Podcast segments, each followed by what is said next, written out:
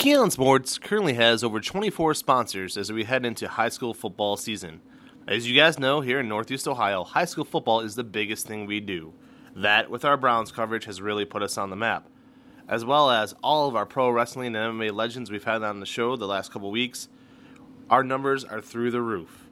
With that being said, we want to go ahead and promote your small business. Email me, Coach Vin fourteen at yahoo dot com, for more information.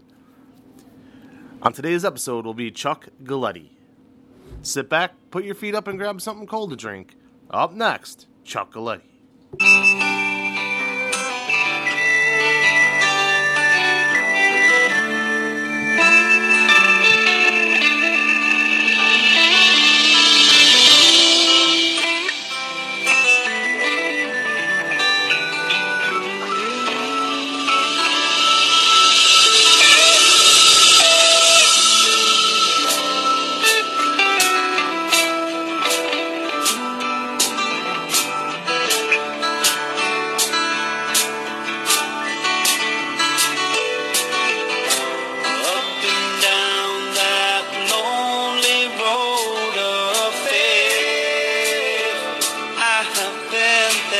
Welcome into a very special edition of the KEE on Sports podcast.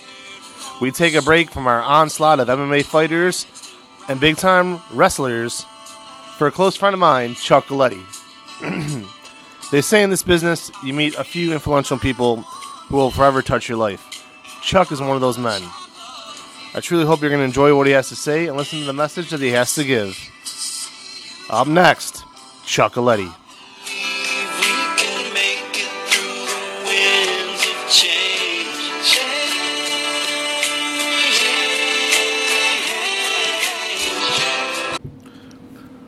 Welcome back to the show, everybody. We really appreciate you listening today. Up next, a close friend of mine, Chuck Galletti. You guys know him from, you know, Channel three, then Channel nineteen, then Sports Time Ohio. He's been all around, and he's done a great job wherever he's been. He's had an interesting path, though, in sports media, and he's here to talk to you about it today. So without any further ado, here's Chuck. All right, on the hotline with us now, my friend, Chuck Galletti. Chuck, how you doing on this beautiful July first morning? July first morning is very nice. It's nice outside. I can't believe how nice it is. Yeah, I mean... It's going to be supposed to, supposed to be close to ninety, so who knows? Oh, God, is it really? Yeah. Wow. Oh, man. I'll tell you what, though, that, that might work in my advantage. So I have not taken a day off, and I kid you not, six months. So I went, I went and visited my nephew, who lives down in North Carolina, back on January uh, sixteenth. And I took the day off to do that. I took took my daughter down there, and we went and had fun. I have not taken a single day off since. Now, tomorrow, I'm taking my first day off in six months. I'm taking my wife out to Holmes County, uh, out there in, like, Amish country. Just me and my wife are going to finally try to get a, a day away. So if it's, like, you know, ninety degrees out tomorrow and, and she wants to stay, in, stay inside, to me that works in my benefit. What do you think? No, who knows? I, you know, that'll be nice out in Amish country. They got good food out there. Yeah, they got amazing food. A uh, little place called Hershburgers we go to with, uh, like, they make the bread right there on the spot, and uh, all the meat's fresh. It's good. So um, I wanted to talk to you today, though, because we've been having on all these wrestlers and different athletes and, and M M A fighters, and but I wanted to, you know, talk to somebody local, um, you know, lo- local to us here in, in Northeast Ohio, and I couldn't think of someone better than you, and wanted to, you know, ask you a few questions here, starting off with, what was it like for you to grow up in the Cleveland sports scene in the nineteen eighties when things weren't always so great? The Browns, you know, had a stretch where they were good. The Indians struggled, and, and you know, the Cavs were kind of on and off. But in the early eighties, you were actually the bat boy for the Indians. Can you, you know, tell us a little bit about all that? Oh, no, it was, it was really a great time. It was, uh, it was a time when a lot, a lot of people went to the games. It was after I took over after the strike season. I think it was in eighty-one. There was a strike. And the uh, guy who was the bat boy, there was a contest held by the Plain Dealer every year. He would write into a, an essay or whatever, and I made the finals a few years in a row. Uh, and but you really had to be, it was more of a job. You were basically a glorified clubhouse guy. And, and working in the clubhouse was awesome, you know what I mean? But uh, you got to put the uniform on and go out and be the bat boy. But you, you, there was really a lot of work involved. I worked for, uh, on the visiting side, I worked for Billy Sharon, who was there for many years. And then on the uh, uh, Indian side was Cy Vignac, who was just a great guy. But Billy also got me, uh, he gave me a position where I'd work the Browns sideline. So I got to, like, uh, this is the Bryan site years, the years when they played Jack Lambert and the Steelers, and I would work the Browns game too. It was really a lot of fun, but I'll tell you, the, the Indians back then, their starting rotation, uh, they should have been a better team. They had Rick Sutcliffe, John Denny, Len Barker, I think it was um, Larry Sorensen, and there was one other... Uh, Was it Bert Blyleven? I think it was Bert Blyleven. It was. They really had an unbelievable starting five, and uh, they just—they really weren't that good. Though. But there was, there's a lot of great guys on the team. I had a lot of great memories from that. You know, let me ask you this, Chuck. So the the time you spent, you know, with the Browns, those, those couple years, like you said, with Bryan Sipe and being a part of that, being down on the field.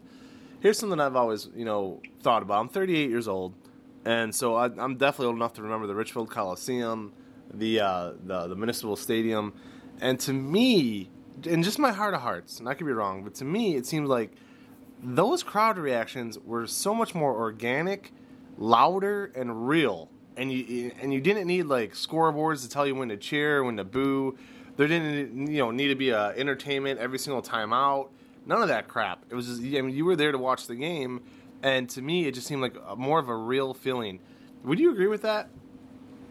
No, I agree with that one hundred percent. I, I think it was, uh, you know, the fans would get there, they'd watch the game. I, you know, the games weren't on, I don't know when they switched it over. I remember when I was a kid, like the home games weren't on T V unless they were sold out. Right. And there was usually only about two games a year that would sell out. They would be the games... It would be, uh, the Steelers usually would sell out. And then if you played, like, the Super Bowl champions... Uh, throughout that year, that game would sell out. But in those days, you know, a lot of the games weren't on T V. I think people are so used to watching games on television now. Um, it's just a different atmosphere. But, I mean, you think of a, a Browns game being blacked out like they were, and the only way you'd see it if you were live at the stadium. Yeah, I mean, I and that was it that way when I was a kid, too. They didn't change that until probably, I think maybe by the time the Browns came back, they started changing that rule. But I definitely remember that. Um, I think th- I think national T V games you'd get lucky, you know. If you and, and back then, guys, you got to realize their national national T V wasn't even close to what it is now. You'd have Monday Night Football, and that'd be about it. And if you had, I mean, if you had cable, you could get. I think um, I think back then they were doing Thursday Night Football still. I don't even really remember, but yeah, I mean, it was it was limited. So you really had to have a good team that was going to sell out to to be there. So for you personally, though, I want to talk a little bit about your life. Because you had a very interesting path, and it, it's one that I respect in, in many ways. I'm I'm blessed, you know. Both my mom and my dad right now are, are very, you know, they're sick. Neither one of them are in great health. But I'm also thirty-eight years old, and I've had them for a long time. So if I lose them tomorrow, it's it's going to be awful. But I've had them for thirty-eight years. You yourself, you know, you're you're getting ready. You know, you're in your high school years. Um, you know, at fifteen years old, your dad has a stroke. Shortly after that, you find out your mom has cancer. How You know, how quickly did you have to grow up at such a young age? You know, do, do you kind of feel like it was this? This is just a sign from God that I got to step up right now and, and and be a man. Well, yeah, it was it was difficult because I had two older sisters, and they were off uh, college at the time, and uh, you know, I would take my uh, take care of my parents basically. Uh, you know, uh, they both passed. You know, when I was eighteen years old, and. Um, But uh, it was, it, it, it was they, you know, they were really happy that I was working for the Indians. I remember one time I got to take my dad down to an Indians game. They let him come in the clubhouse. He was in a wheelchair, but uh, it was really cool. He really enjoyed it. But, uh, yeah, it was, uh, it was it was crazy because I played baseball, too. I, I wasn't awesome by any means, but I really enjoyed playing. And I, I played on some pretty good teams I was fortunate enough to. So uh, I had to play a lot of sports during my high school years, and uh, also, you know, you got to work down at the stadium, which was really a, a blessing. But, uh, yeah, those were definitely tough times. I, I think there's stars you, you never lose, but uh, I was lucky enough to have great, I had great parents, and, uh, you know, I wish they would have been uh, able to uh, have longer lives and then meet my kids, but that just wasn't the case. You know, you went to Normandy High School. Everybody knows Normandy here, one of the seventeen different high schools in Parma, and I'm exaggerating. Yeah, exactly. I'm exaggerating clearly when I say that, but you know, Holy Name, Padua, uh, Valley Forge, Normandy, Parma High. There's just, I mean, you just throw a rock down the street, you hit Byers Field, and it bounces off ten high schools. But um, really a great community. I, I, I personally, I love Parma. That's where I bought my, um, not bought, but where I rented my first apartment when I moved out of my parents' house many years ago. Just, I love that area. Now, you, you weren't. I lived over at, uh, in Parma Woods, which is these tiny little apartments right across from Walmart. Oh, okay. I know what you're talking about. Yes, yes, yes. Okay, no, that's right. Uh, yeah, I'm sorry to interrupt you. I was just curious where you were at. No, yeah, and, you know, it's a funny story because, you know, I'll go a little off track here for a second, and it's fine. So I grew up very, um, I'm not going to use the word protected, but I never got into any kind of trouble. I just never did. I didn't know anything about the other world of, of uh, drugs and alcohol, and I just didn't. You know, for whatever reason, I was so into sports, I never fell into those lifestyles. So I'd move out on my own, right? And um, these apartments were so cheap that there was like these thin walls between you and your neighbor. You could hear everything. You could hear like a mouse fart. You know, th- it was that thin of walls, and it was that crappy. So the the the guy in the hallway across from me, you know, like three feet across from me here, he's got these people coming over all hours of the day, all hours of the night, and these people show up, and they're gone like five minutes later. And I'm thinking, you know, as I'm sitting there watching my big time wrestling and my sports, I keep thinking to myself, like, this guy's really, man, he must be really boring. Like, the, his friends never stick around. Why the hell do they even bother coming over? And then it hit me like a ton of bricks. Oh, he's a drug dealer. Like, but it took, like, my naive, you know, my my naive white bread life, like, it literally took me six months to ever figure out, like, oh, okay. And then, like, you know, it, it's funny as hell because the, the girl next to me, same deal, like, real pretty girl, and she's living in the apartment next to me, and she has all these men coming over all the time, like, single men show up by themselves, and they're, they're there for an hour, and they leave. And I'm like, what the hell? I'm like, this girl can't keep a man. And then, yeah, it took me uh, probably about six months, and I'm like, oh, prostitute. But, like, like so as I'm sitting there, if you could picture this, you know, I got all my action figures around me and, you know, uh, at the time, probably a Brady Quinn jersey or whatever, and I'm wearing, you know, watching the Browns. And, you know, I got, like, Sodom and Gomorrah going on around me, and I don't even realize it. So if you could picture that. No, that sounds, uh, that sounds very interesting. You lived in a very interesting place. Very nice. Yeah, not exactly a glowing endorsement for Parma Woods, but it's all right. I, I loved it. I absolutely loved it. So, so getting back on track. Um, so this is kind of cool too. Now your your journey and, and guys, we we've talked. Uh, me and Chuck have talked in the past, so I'm not pulling all these facts out of my ass. I actually know you know what we're talking about here. Um, I've known Chuck for a long time. So your your journey, you know, kind of began. At, well, it didn't kind of begin. It did begin at Baldwin Wallace. Why did you choose to go from Normandy to Baldwin Wallace College? Well, I uh, I wasn't. I was going to go maybe to Cleveland State, but I remember um, my father really uh, was a big stickler on education. He dropped out of school when he was in tenth grade and uh, went to the Army, and. Uh, He was always telling me and my sister to get an education. I, I really, like I said, I really I just loved sports and playing baseball and stuff when I was that age. I didn't take my uh, academics too seriously. But when he passed away, I said, you know what, I'm definitely going to uh, get an education. Yeah, that's what he wanted. So I went um, to B W. I had some grants. Uh, they did change something back then. Uh, there was a law that you would get your parents' Social Security money, and that was uh, to go to college, but they kind of took that away at that time. But it was fine. I got some grants and a little help, and I worked at U P S. I don't know if you know, loading the boxes.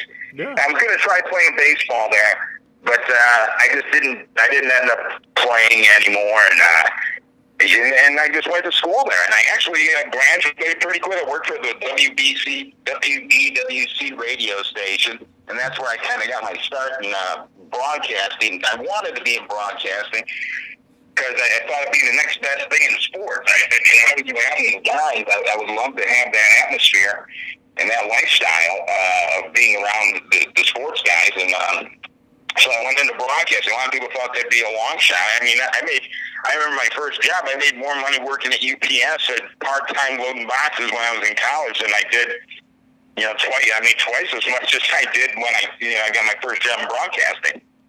Oh yeah, that's usually the case. That's that's you know, it's just the way it goes. And maybe that's how you weed out the thin. I don't know, but for, for me, I've definitely learned that in media that the money is not there in, in, until you get to a, a big level, which Lord knows if I ever will be. But I, I do know that to be the truth. But I guess, you know, that's where the term paying your dues comes from as well. So after graduation, you ended up in Pennsylvania for a little bit. And then after Pennsylvania, you, you came to Youngstown. And that's really where you landed, in my opinion, your first big break as a weekend guy back home here in Cleveland, you know, Ohio at W K Y C at twenty-five years old. So if you can imagine out there being twenty-five years old and all of a sudden you're a weekend, you know, sports anchor for your hometown station where you grew up, that had to be a pretty cool feeling. And how did it feel at the time? No, it was really, it was what I was working for. Um, it was, it, you know, it was, you had to work in smaller markets. So I interned down in Florida, actually, and then I uh, went. I moved to Gainesville, which was wild. Or not Gainesville. I, yeah, I lived in Gainesville for a while, and then I went to Scranton, and then I went to Youngstown. Uh, so I, I had I paid my dues, and they were crazy towns, and, and you know the jobs were uh, the jobs were a lot of fun. But you know my goal was to get back to Cleveland, and I was very fortunate at the time. Uh, my son was little. And my daughter uh, was not born yet. Uh, you know, I had five kids, but I mean, uh, at the time I had one son already. And uh, it, was, it was just incredible. I got to come to Cleveland. I, I uh, worked with Jim Donovan, uh, who I respected. I knew from watching him on television. I, it, was, it was a pretty big deal. I mean, it was, uh, it was it, for me, it was a, a real big deal. You know, I mean, I thought, uh, wow, I uh, I've gotten to this point, but I just really worked hard. I I, uh, I really enjoyed the job, and I appreciated it. See, you know, you come home when you're here, and when we talk, and, and guys, uh, if you have a chance, go out, get the book called Live to Inspire. It is a very detailed chapter about Chuck's entire life. Uh, very inspirational, motivational, emotional, to say the least. But, you know, you, Ted, told me in that book, there was a good four-year stretch there Um, at, at Channel three where you were sober, uh, completely sober, never had any, you know, the drinking stuff was contained, and you felt like that was probably the best time of your life. Looking back at it now, you know, hindsight's always twenty twenty, and I, clearly you have more kids now, and, and to me, kids equal happiness, at least in my life, I know they do. But, look, you know, looking back, do you think that was probably one of the best stretches of your career and, and probably the most happy times, that, that four-year stretch before you started playing on that softball team? Yeah. I don't know. It was, uh, I had some great times. I had a, I look back at things now, and I, I, I, I, I'm, I was very fortunate. Um, I had some demons, you know, like I said, that, and, and, and people are very aware about. Um, I had some great years at Channel three. I had some great years at Channel nineteen. I had great years doing my show. I mean, I, I can't really say which, which ones, um, you know, were the best years of my life, but I, I had a very fortunate life. Uh, you know, then uh, you know, I, I blew a lot of great opportunities. Yes. You know, and I, I'm asking this, you know, as as a as a friend, and not someone who's trying to get hits to a website. Do you? I mean, do you sometimes think that, you know, maybe if you didn't join that softball team, you wouldn't have had the the pressure put on you to go out drinking with the boys? No, I think. Um, My battles, I mean, there was a lot of times I, I had, I, I was sober in my career. A lot of times I was, and I had a lot of good people help me. Um, so there's really nothing I could say other than, you know, I, I blew some opportunities. I, you know, I, some things in life are, are just tough, you know. I mean, you, you gotta, you gotta swallow them, and, um, you know, you pay for your mistakes in this world. I, I think, uh, I don't think anybody would deny that. So, moving on, though, you know, more positive light here for a second. You you end up leaving Channel three. you you end up with W O I O Channel nineteen. And really, one of the first people, in my opinion, to introduce the importance of covering Friday Night Football. Now, KEE on Sports, the show we're on right now, the show we're doing, was built on high school football. High school football is the biggest thing that we do. Um, it, the numbers, Chuck, are enormous. It's insane how many people click on our high school football content. It blows everything else away. It's so popular. Why do you feel it is? In in our area of the state, you know, and first of all, actually two-part question for you. One, How much fun did you have covering it? Because I absolutely, it's it's one of my favorite nights of the week is Friday nights covering high school football. And number two, why do you think it's so popular here? Well, I think, um, I know when we started, uh, I covered a lot of it back in Youngstown. I, that's where I realized this is, this is really, I tapped into something. Because I think, uh, I'm not bragging by any means, but I think I, uh, I was one of the pioneers to bring the high school football coverage to, to Cleveland, Ohio. And uh, I'm not trying to get credit for that or anything else, but when I worked at Channel three, back in those days, they would only usually cover Saint Ed's, Ignatius, all the, you know, uh, stations did that. And I noticed when I was in Youngstown, we had a thing called Big Earl. Like, it was like they'd give me fifteen minutes or half an hour on a Friday night. I'd get all kinds of time. And we would go over to, you know, Campbell Memorial, Warren, Harding, a bunch of different, you know, the, the high schools were really big, Austin Town, Fitch there, and um, we would cover the games. So I remember telling Alex, we should just, instead of just doing two games, I, I, I'd go, I'll go out and just get like a couple highlights from six or seven games.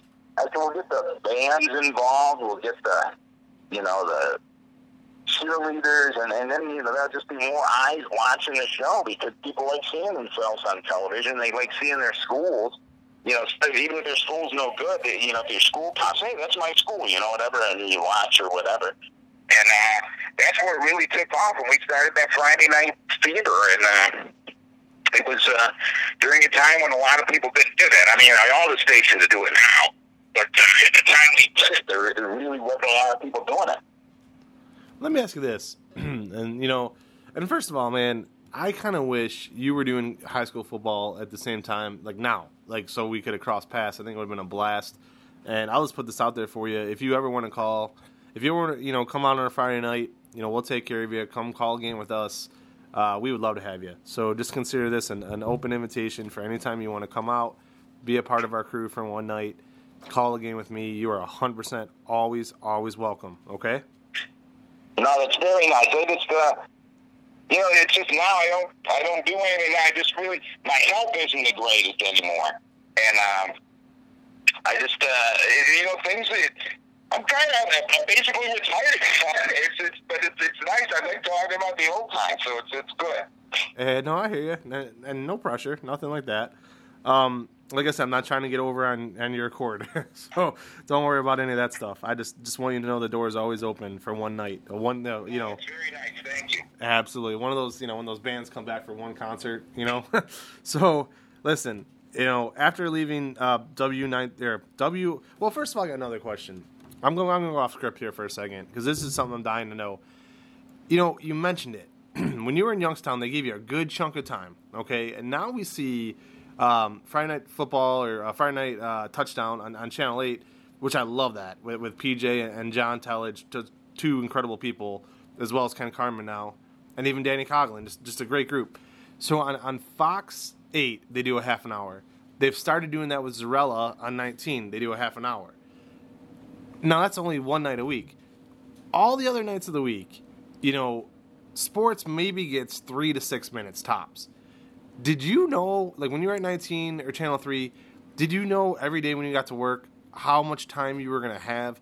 Or did that vary day by day? Like, would you get there and they say, okay, tonight you got seven minutes, or tonight you got four minutes, make it happen? Like, who makes that decision? Is it? You would never, you would never really get an unbelievable extra amount of time. If, if a big story happened, let's say a coach got fired, a coach got hired, or something of that nature, you'd usually be put in the news segment, too. You wouldn't just be in, the, you know, the sports segment of the show. You'd be in the news segment as well. But uh, overall, they wouldn't. You'd have a, you know, a set time that would be your, your standard, unless there was some something strange or not strange, but something uh, extraordinary happening that day. Is there a pecking order? Like, do the anchors, the news anchors, you know, kind of have the, the top billing? Pay-wise and, and celebrity-wise, and you have the weatherman, and then sports comes last? Or is it just, is it really a team atmosphere, or have you dealt with any egos? Well, of course you deal with egos, but, I mean, that's, that's I think that's in any job you work in. Um, There is uh, passing word. Well, the weather used to be, and I, I'm not sure if it still is. That was the big uh, thing. If there was bad weather, they would. You can you see it now to this day. You know, they'll uh, bring the weather people on right off the top of the show, and uh, it, the weather draws numbers. Where there's big storms, where there's big snow storms, uh, they're, you know, they're uh, what do they call those? Uh, not analysts, but they're uh, meteorologists, consultants. Their consultants tell them that people tune in for weather. So as you'll notice, you know, especially in Cleveland, that weather really uh, takes over when it's bad outside. Um, but, yeah, sports, sports is a little different now because, you know, E S P N came around, and, and they just and they just don't, uh, and they cover, you know, sports. Now it's a, it's a different, now with everything going on, it's a different time. There's no sports happening. So it really is, a, it, it's a, incredible time, because I wouldn't, I couldn't imagine having to do a sportscast every night. I mean, what, what would you really even talk about? It's excruciating, and and with uh, with like you just said, it's weird because that was the next question on my list here. With E S P N doing what they're doing right now, you know, it's kind of all people have looking back in the past. Like you said, you you you like talking about the past sports, and right now that's basically all we have. But I really think that's why SportsCenter took off in the first place, because you had everybody nationwide giving their sports anchors five minutes, and all of a sudden you have this new station which develops, you know, four times a day a, a show called Sports Center, where it's in a whole hour plus to, to sports what you want to see. So yeah, I mean, no doubt about it, it, it finally took care of, you know, sports fans like ourselves.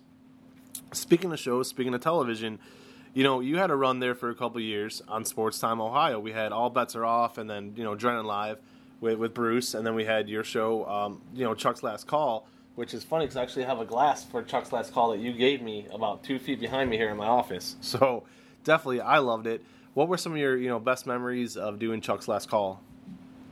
Well, I loved doing that. That was uh, that was so much fun, because it basically was a show that they, you know, they didn't know where it was going to go, but you know, the uh, the audience kind of uh, caught on, and they were they were just great, because I worked with a young producer. And he was kind of into, uh, at the time, uh, social media when I really wasn't. I didn't understand it. I, I didn't understand the new wave that was coming in. But we did the show, and he would have people text us, email us. We'd read their emails on the air, even if they were good or bad. But the show started off, it was supposed to be like twenty minutes. And then, you know, we did it for a while. And it would be people calling in, yelling about Johnny Peralta for twenty minutes. And I told them, I said, we're going to be canceled. This, this show is terrible. This is like people whining. So I said, let's just go, and, and we're just going to have fun. We're just going to make this a fun atmosphere, party atmosphere, and uh, and just do it after the games and let the people be funny who call in and whatnot. And they were. And uh, we had a great audience. Uh, we had some real characters. It was a late-night show. It had a lot of local flavor to it, and it was uh, really one of the first interactive shows. We had a lot of college kids that watched, uh, and it was it was fun. It was I was really proud of it. We enjoyed the hell out of it at my house. We used to watch it all the time. Uh, one of our favorites. Every now and then it would line up, not just Indians games, but it would line up that you were on like after an N B A playoff game. Um, I think during LeBron's run with the Heat there for a stretch, so... Yeah, it just it happened to me, like, when you, there was a couple times you were on after a much bigger game than, like, a local Indians game, you know, so then you had to fill those calls as well. That had to be pretty fun. Yeah, no, I remember the night um, LeBron left, Dennis Maniloff came on the show, and uh, that was an incredible evening. We did, the phone lines were lit the whole night. Uh, then the letter came out from uh, Dan Gilbert. We weren't even sure. You know, we gave it. He handed it to us, our producer, and uh we were like, is this thing real? I mean, this didn't even seem like a real letter. It was, it was, uh, that was one of the legendary shows. We stayed on the air for a few hours that night. Did you ever think that night that LeBron would come back here and play, let alone win a championship? I mean, with that letter, and and first of all, not to get on my tangent, because that could go on all night, but I will put this on the record. I one hundred percent agree with what Dan Gilbert said that night. He's not... You know, right now people are trying to say he's a slave driver, and, and E S P N did this entire uh, thing the other night on Decision, and, and it just, I'm not even going to get on my political soapbox right now. That's not what this interview is about. But with that letter being written the way it was and the hatred at the, that night, would you, you know, going back to that moment, ten years ago now, which is crazy to think it's been ten years. Would you have ever thought he was going to come back here and win a championship? No, I would have never. That's not, no way. Uh, I would have never guessed that that night. And, uh, and how, how things change. I, I didn't even think when he came back that he was coming back. I thought that was just kind of talk. But then, of course, he did come back, and he won the championship. So it was, it was crazy. I don't know what's going to happen with basketball now. I really believe they're going to try playing this season, but I, I don't see how they really could do it. I just I, I just see somebody's going to get sick, and, and, and it's just going to be impossible, I think. I, I just don't think there's any way around it. I would have been okay with them canceling it altogether. And I, I love the N B A playoffs. I cannot stand the N B A season. I barely watch, besides the Cavs.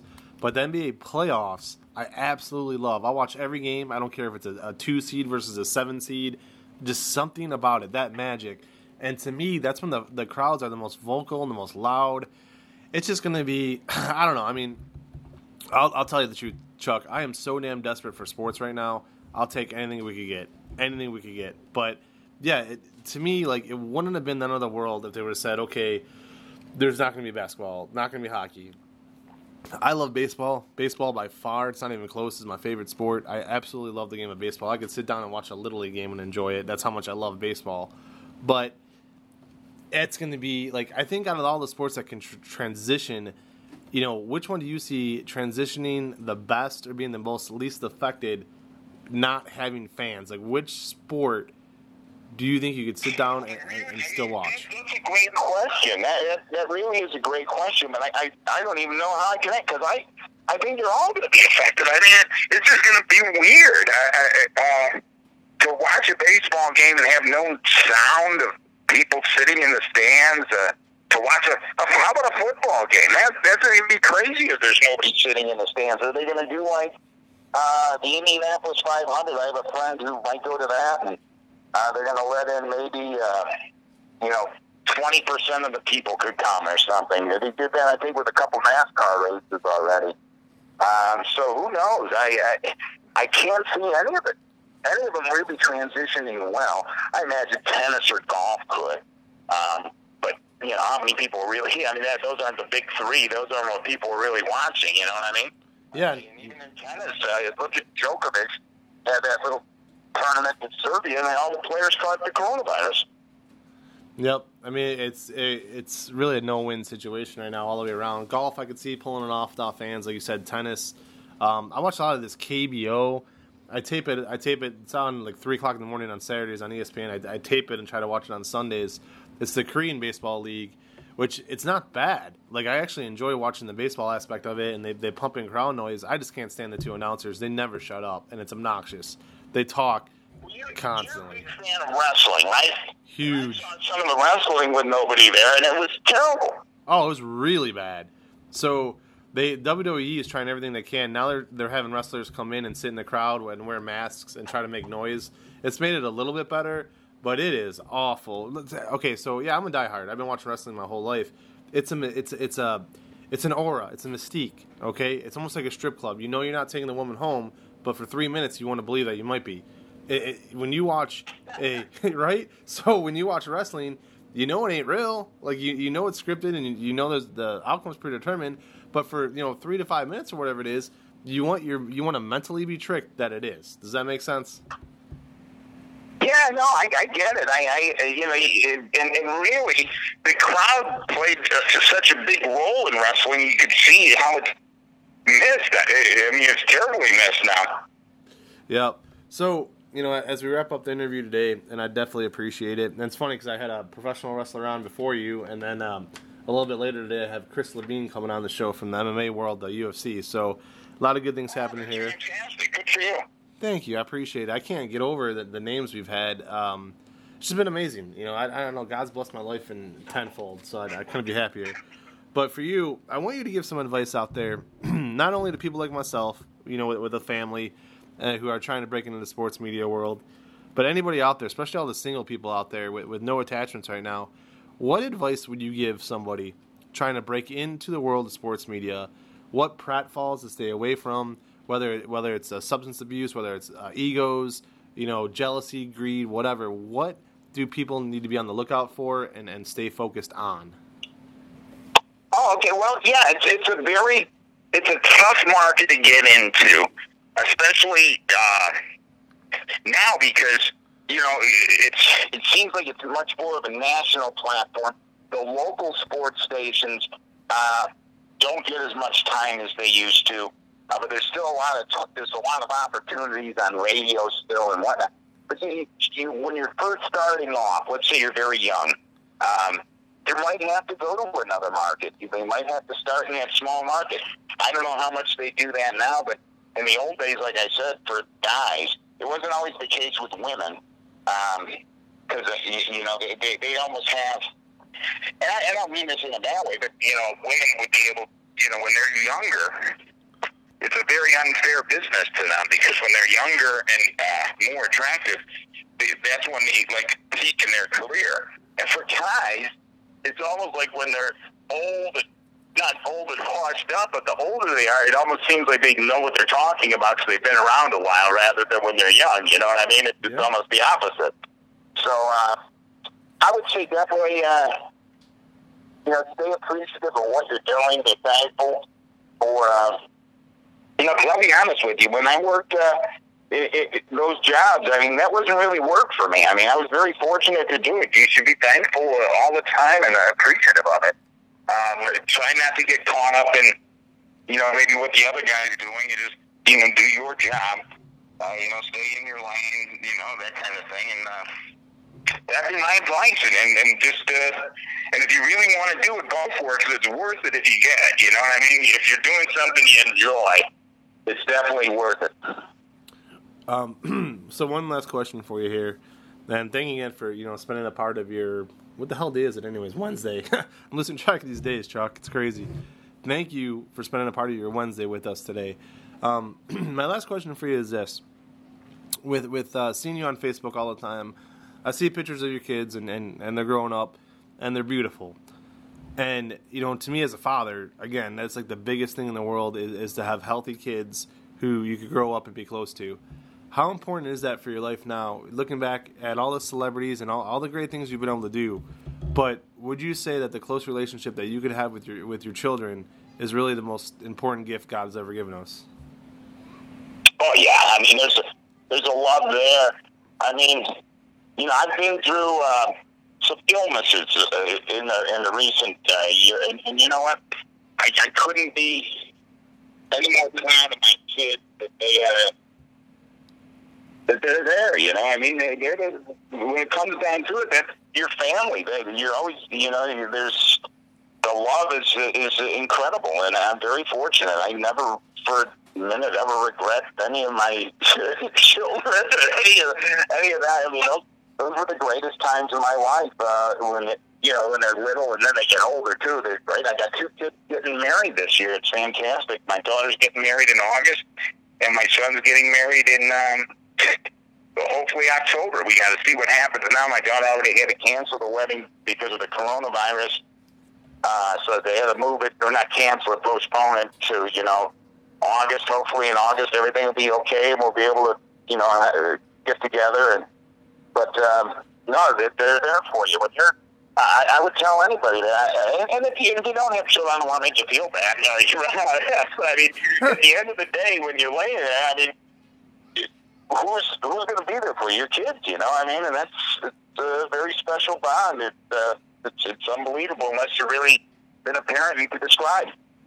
Yeah, it, it's it's an unspoken love. It's it's um, a love without condition. They say unconditional, and that man is that the truth.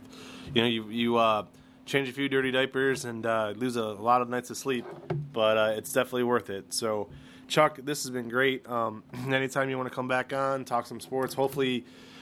I don't know, I pray to God in a couple months we have sports to talk about. You know, we'll definitely have you back on and, uh, you know, chop it up at that time. So, you know, at the end of the day. I mean, I agree with you. I don't, you know, I, who knows? This is just such a crazy, and, and people I think need sports. Is, they don't need sports, but it's a nice um, getaway, you know what I mean? It's a, it's something to take your mind off the, the real world for a while and, and, and, and something that, you know, so many of us enjoy. And it's hard with that, but I understand. I mean, you can't have uh, eighty thousand people in the stadium. I don't.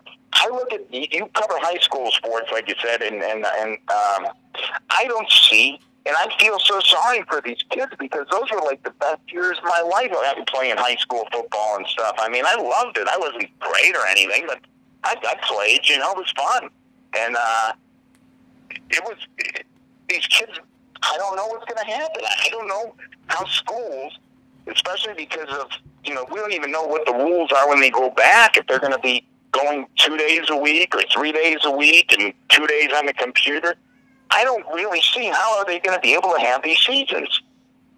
Yeah, I don't know. I mean, it's I got two kids myself. So my daughter, who's uh, going to be four years old in a month, she has been talking about going to preschool, I swear to God, since she's been old enough to talk. I mean, just nonstop. She wants to go to preschool because that's what her big sister Maggie was doing, you know. So Maggie's going to be going in the first grade. She's pumped. Uh, Madeline's going to be starting preschool. She's pumped. And it's like... Yeah, man, you know, some some sort of clarity would be great, and that's on a young level. I'll tell you the straight-out truth here. So we had, um, on our show, KEE on Sports, the, the Player Spotlight Series, where we, we spotlight one high school kid a day. I kid you not. We did one high school kid every day for eight straight weeks through April, May, and even a little bit into June. And the, the, the sound of these kids' voice, the hopefulness that they could come back and play, and then for, it was just, you know, you just want it for them so bad. And then the seniors, a couple of those kids brought me to tears. The seniors talking about how they didn't get a prom, they didn't get a graduation, they didn't get a senior night. All of that gone. And it's like, it's it's unbelievable because I don't think anybody has the answer and just just the pain. I mean, like you said, can you imagine, you know, you already had to postpone a wedding, but can you imagine if, you know, one of your kids didn't get to graduate or didn't get, didn't get to go to a prom? My son, actually, this year, my one son, Wesley, um, He's, I'm really proud of him. He's, he really worked hard on his own and everything, and he got he just got his civil engineering degree from Akron.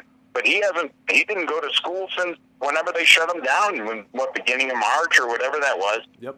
And uh, he, you know, finished online or whatever. So there's no graduation, no nothing. You know, we had a little get together at his mom's house, but uh, you know, he couldn't even invite people, a lot of people or anything. You know, it was. Uh, You know, it was very anticlimactic, but I mean, I was very proud of him. But I, you know, and then high school graduations, you got to think of these poor kids. I mean, you know, their proms and their, you know, it's a one, once in a lifetime thing. You know, it's it's terrible.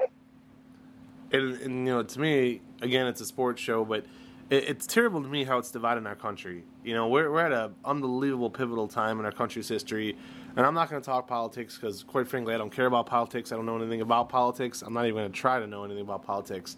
I just know that hate is not good, division is not good, and where we're at as a country right now is awful. I mean, we got it. Just I've never seen us more split, you know. And I just I hope to God this is a this is actually a message from God here in two thousand twenty that people need to start coming together and, and, and working together to to figure things out. I mean, in your lifetime, have you ever seen a crazier year than this?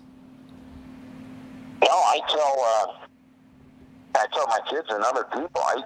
I can't remember. I mean, I you know, obviously I was I lived through nine eleven, and you know, when I was a kid, we were very fortunate. You know, the Vietnam War was just ending, so we really didn't have any wars or anything. And um, I I can't remember kids not going to school and no sports. I mean, even when those you know, terrible things were to happen, maybe for a day, you know, they didn't fly, let's say, uh, airplanes after nine eleven, and you know, they, I don't. I think they might have taken a weekend off of football. Or I, I'm not sure if they did or not. But just one. Uh, and some things like that. But schools to be closed, and, and I mean, endlessly. Like they, they've been. I mean, this is really a hard time on a lot of people, and uh, I think the stress levels are getting higher. And I think, um, I think a lot of things come to the forefront. Uh, And it's, uh, I, I really wish for the younger generation, like I said, I wish I was kind of in better health, uh, because, you know, I want to be around for uh, my kids, but, you know, I don't, I don't know. And so it, it's, cause there, it's really going to be a lot of challenges, a lot of, it's going to be a different world, and, and, you know, God bless it, it might be a better world when it's all said and done, we'll see, you know, uh, but I don't have the answers, and I... I, I've never, ever seen anything like this.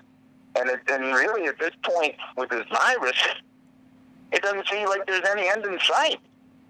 No. What started off as a three-week extended spring break has turned into at least six months if you go all the way through August with this. So, yeah, I mean, it's like, okay, we're going to... It's July first. And so you're, you're looking at, you know, football games are supposed to start, when, in August? They start like August twentieth now or whatever's yep. kickoff week? Yep. That's actually my, my that's my wedding anniversary. That's funny you picked that exact date. August twentieth.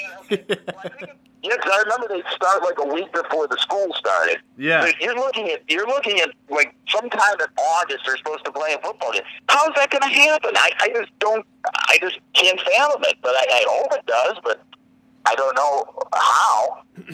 That's when okay, you know. I'll, I'll I'll pull back the curtain here, and I'll, again, I don't care. I got nothing to hide.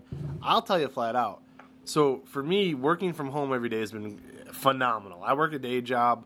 A lot of people don't realize that, but my day job is in uh, Continental uh, Rubber out in Fair Lawn, Ohio. So I'm driving an hour to work, an hour home every day. So I've cut out two hours a day of driving time.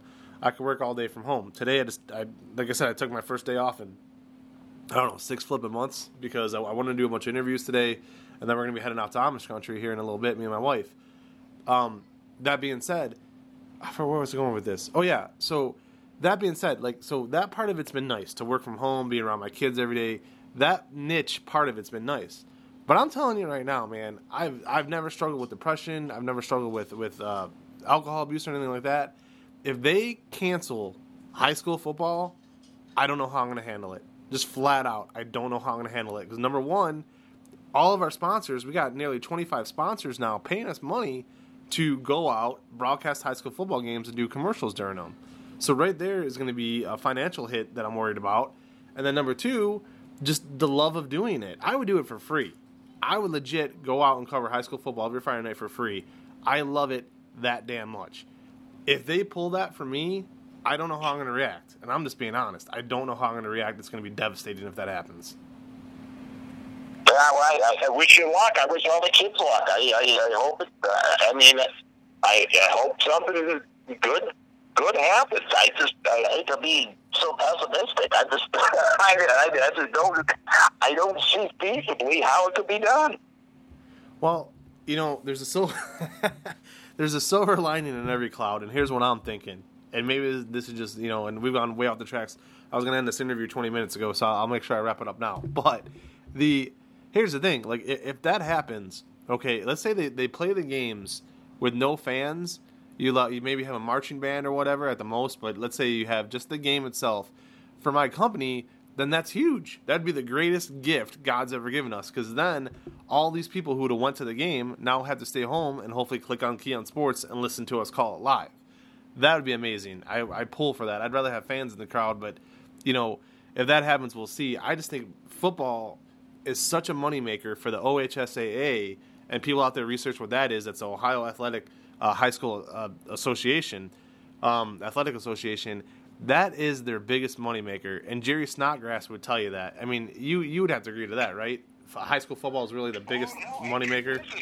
I I understand that, and it, and that's why it's so it's so hard to take in. I mean, look at when you talk about the money. Look at the N F L. I mean, look at poor Canton, Ohio. They've already canceled the uh, Hall of Fame weekend. That's a that's a big deal for them, you know what I mean? That's, yep.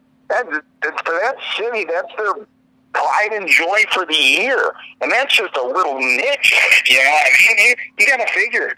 There's, you know, the baseball season, opening day, all that, you know what I mean? They, they're talking coming back. It, it just... I, you know, I, I want to see all this stuff back. Believe me, I, I, I want to see everything. I, I, I would, I would love it. You know, I mean, it's just, I just, as the process is starting to get rolled out, you just see all the stumbling blocks. You ever go to the Hall of Fame as a fan? The Hall of Fame ceremony and induction ceremony. Did you always have to cover it as a media member? Did you ever get the chance to actually sit in the crowd and enjoy the experience as a fan? Uh, not as a fan. I, I covered a couple ceremonies. And I remember I got to go to the game in ninety-nine when the Browns came back. Sure. That was really cool because it was Troy Aikman's Dallas Cowboys playing against um, Tim Couch and the Browns. and it was really, and you know, Emmitt Smith was still on the team, I think, and Irvin, and it was it was incredible. Um, and then you know, I went to all the supplemental tryouts and whatnot, and then the people down there are just very nice. They they take a lot of pride in that. Oh yeah, it's a great little city. I love Canton, and like I said, I, I work down in Fairlawn, so I'm only about twenty minutes from Canton, and uh, you know, that's where they play the state championships now and everything for football. I just I love the whole area. I can't help it. Anyways, Chuck, I was going to call you for a fifteen-minute interview. We're going on an hour, so I apologize for that. But I want to wish you the uh, the absolute best day ahead of you and, and the best summer. And, uh, you know, we'll keep you in our prayers, and, and we'll definitely stay in touch. Sound good?